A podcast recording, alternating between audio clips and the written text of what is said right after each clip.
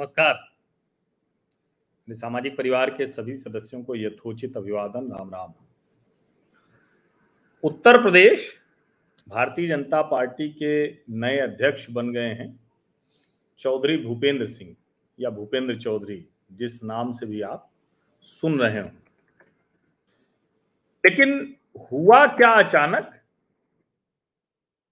Bhupendra Chaudhary Bharatiya Janata party के अध्यक्ष की कतार में आए और सबको पीछे छोड़ते हुए एक के बाद एक वो पहुँच गए कहा? पहुँच गए वो उत्तर प्रदेश भाजपा अध्यक्ष की कुर्सी पर।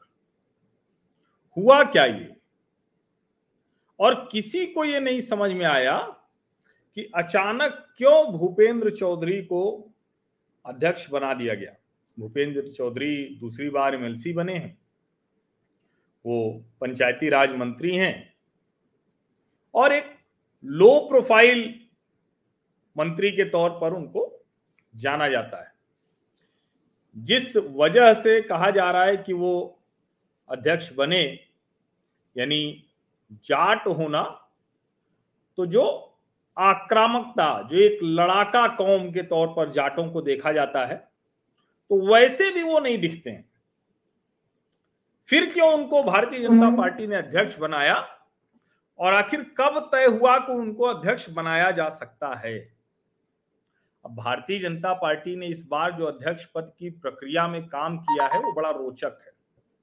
क्योंकि ये हम सब जानते हैं कि जब सत्ता होती है तो सत्ता के बीच का संघर्ष भी होता है खूब जमकर होता है। और उस सत्ता संघर्ष में अपने आप को ऊपर रखने दूसरे को नीचे रखने ये सब संतुलन चलता है। दिल्ली लखनऊ के सत्ता संघर्ष की भी बात चलती है।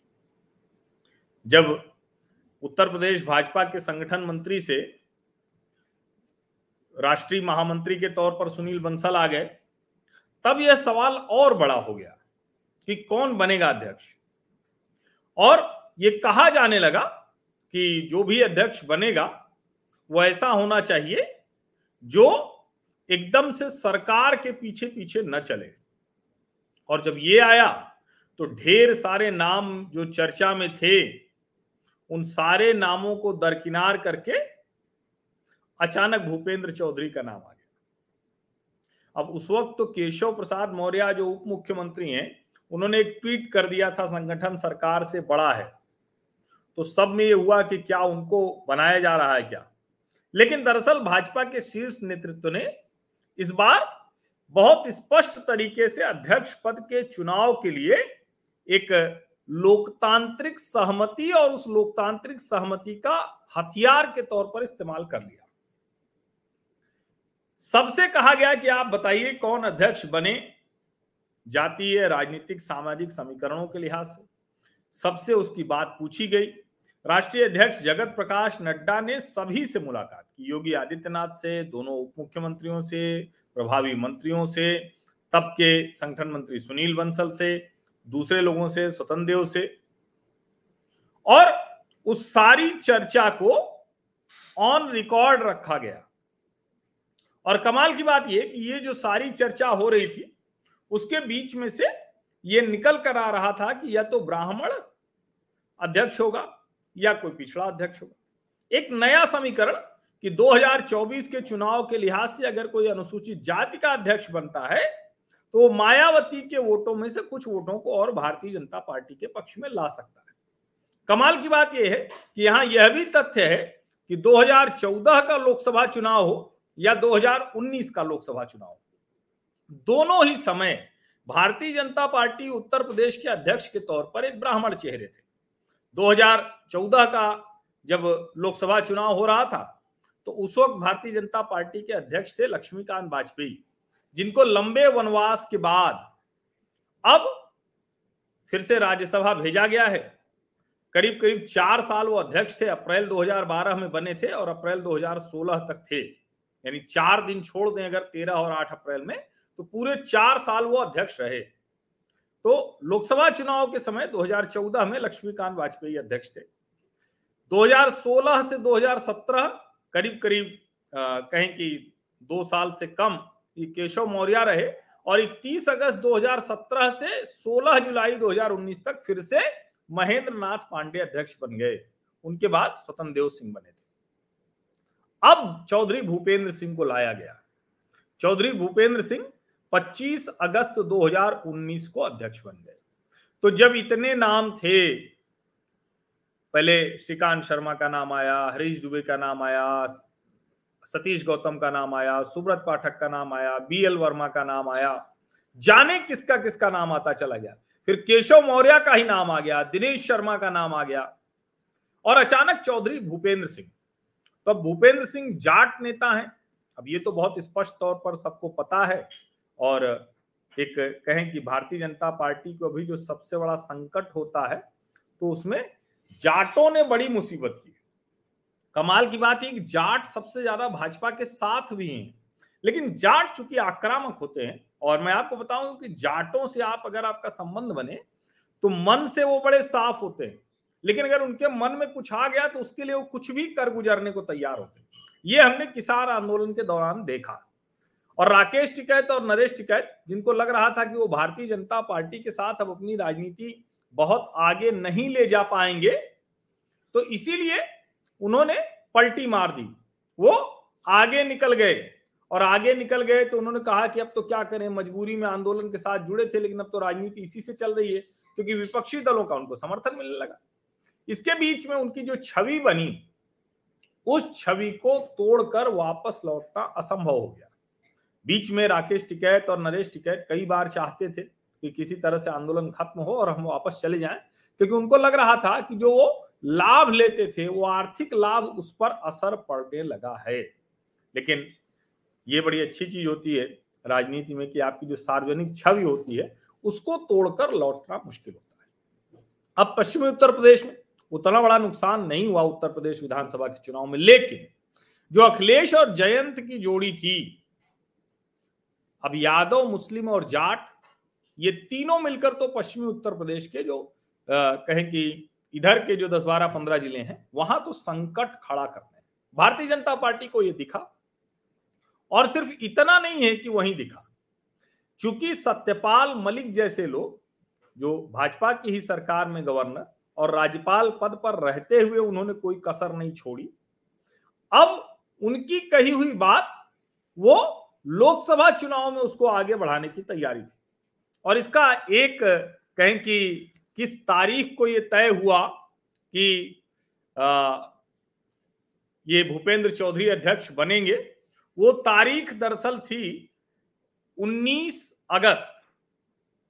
25 अगस्त को बने हैं और 19 अगस्त वो तारीख थी जब भूपेंद्र चौधरी के नाम पर जो शीर्ष नेतृत्व था वो तैयार हुआ।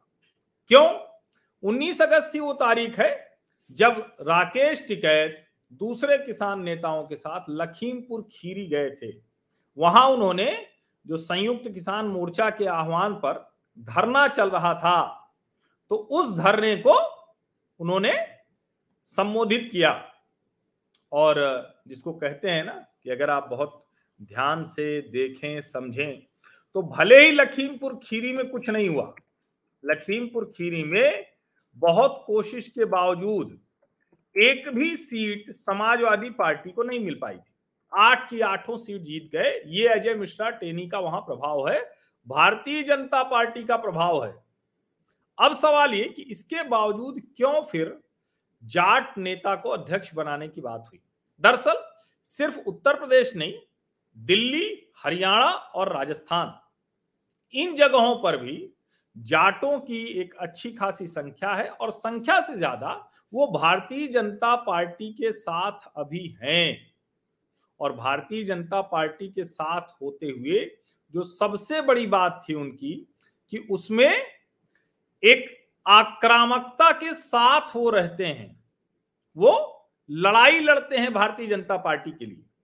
और अब जब वो 2017 के बाद से समीकरण बदले और ये लगा कि नहीं, अब तो वो उलट हो रहे हैं। तो ये भारतीय जनता पार्टी के लिए बड़ी चुनौती हो गई। उस चुनौती से निकलने के लिए भारतीय जनता पार्टी ने तय किया कि अब हमें उस तरफ़ फिर से लौटना पड़ेगा। दिल्ली में प्रवेश वर्मा, निश्चित तौर पर मैं कहता हूँ कि वो जाटों के आधार पर नहीं भी हो, तब भी प्रवेश वर्मा एक बहुत बढ़िया नेता हैं, अच्छे नेता हैं। उनका इस्तेमाल भारतीय जनता पार्टी ठीक कर सकती है। लेकिन अभी की स्थिति में प्रवेश वर्मा को आगे बढ़ाने के पीछे एक ये रणनीति भी काम कर रही है। हरियाणा में दुष्यंत चौटाला साथ हैं, इसलिए ठीक है, लेकिन उससे पहले ये संभव नहीं था कि आप जाटों के नेता के तौर पर भारतीय जनता पार्टी को देख पाए। अब ज़ाहिर है, ये एक ऐसी मुश्किल है जिसको लेकर बहुत ज़्यादा, क्योंकि गैर जाटों के आधार पर जो भाजपा को मिलना था वो मिल गया। खट्टर दोबारा अध्यक्ष बन गए, लेकिन जाटों का भी होना ज़रूरी है। और हरियाणा, दिल्ली, इसके अलावा राजस्थान। राजस्थान के भी एक बड़े इलाके में ये प्रभाव पड़ता है।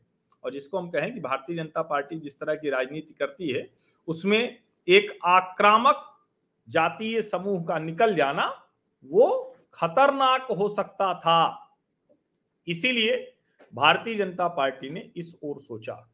और 19 अगस्त की जो लखीमपुर खीरी की रैली की थी, उस रैली के बाद ये तय किया गया कि जाट अध्यक्ष बनेगा। आजमगढ़ में बाकायदा कार्यक्रम था भूपेंद्र चौधरी का, उनको बुलाया गया और उनको जब बुलाया गया तो उसके बाद उनको बुलाकर और उनसे चर्चा की गई। वो चर्चा की खबरें आई। ये आई 24 अगस्त को। 24 अगस्त को पंचायती राज मंत्री पंचायती राज मंत्री भूपेंद्र चौधरी वो जगत प्रकाश नड्डा से मिलने के लिए पहुँचे रात में। अब ज़ाहिर है उस वक्त यही खबरें आई कि उत्तर प्रदेश भाजपा अध्यक्ष की नियुक्ति के लिए रायशुमारी हो रही क्योंकि योगी जी मिल चुके थे, दोनों उपाध्यक्ष, दोनों उप मुख्यमंत्री मिल चुके थे, संगठन मंत्री से बात हो चुकी थी, सबसे चर्चा हो चुकी थी तो भूपेंद्र चौधरी को भी उसी कड़ी में देखा गया। लेकिन तब तक आला कमान मन बना चुका था क्योंकि उसी के बीच में राकेश टिकैत और किसान यूनियन ने एक दिन के लिए ही सही, लेकिन दिल्ली में जंतर मंतर पर धरना प्रदर्शन कर चुकी थी। और जिस तरह से सितंबर से भारत जोड़ो यात्रा शुरू होनी है और उसमें योगेंद्र यादव शामिल हो रहे हैं, दूसरे किसान नेता शामिल हो रहे हैं तो उसमें यह तय था कि ये 24 के लिए बड़ी मुसीबत बनेगा। तो दिल्ली, राजस्थान, हरियाणा और उत्तर प्रदेश, यानी पश्चिमी उत्तर प्रदेश। इन जगहों पर इस आक्रामक समूह को अपने पक्ष में रखने के लिए ये कोशिश की गई। हालाँकि ये सवाल कई लोग उठा रहे हैं कि आप अगर इस तरह से इतना दबाव में हैं तो क्या आपका फैसला ठीक नहीं है? या फिर आपको लगता है कि जाटों में सेंध मारी राकेश टिकैत और नरेश टिकैत ने ज़्यादा कर ली है? ये महत्वपूर्ण एक चर्चा है। अब चुनाव आते हुए किस तरफ़ जाएगी, ये देखने की बात होगी। हालाँकि अब उत्तर प्रदेश में पूरी तरह से राजनीतिक समीकरण नए हो गए। भूपेंद्र चौधरी इस लिहाज से एकदम नए हैं, पश्चिम से आते हैं, एकदम नए हैं वो। अब वो जिसको कहें कि अध्यक्ष बने हैं, इसके पहले लक्ष्मीकांत वाजपेयी ने उनको अपनी कमेटी में क्षेत्रीय अध्यक्ष बनाया था। अब योगी आदित्यनाथ केशव प्रसाद मौर्य, एक पूर्व पश्चिम का संतुलन भी बहुत अच्छे से हो गया। तो कुल मिलाकर अगर कहें तो भारतीय जनता पार्टी वहाँ खड़ी है। लेकिन सवाल यही है कि मुख्यमंत्री उप मुख्यमंत्री और संगठन मंत्री तो इन सब के बीच में ये जो संदेश देने वाले ताकतवर जातीय समूहों को साधने की कोशिश है वो क्या सफल हो पाई है या अभी उसमें कुछ नट बोल्ट टाइट करना रह गया है? ये एक बड़ा महत्वपूर्ण सवाल है। लेकिन कुल मिलाकर भूपेंद्र चौधरी एक सप्ताह के भीतर एकदम जिसको कहते हैं ना कि अचानक वो आए और भारतीय जनता पार्टी के अध्यक्ष की कुर्सी पर पदासीन हो गए। इसको इस तरह से भी देख सकते हैं, जो कहा जाता है कि भाजपा में सूत्र काम नहीं करते। तो एक तो ये कि अब मोदी शाह वाली भाजपा में सोचने का तरीका एकदम अलग है। दूसरा ये कि अगर कोई फौरी फीडबैक होता है तो उसको भी पार्टी शामिल करती है। इसीलिए सूत्रों की खबर कम सही होती है, इसीलिए चल कम पाती है। आप सभी का बहुत बहुत धन्यवाद।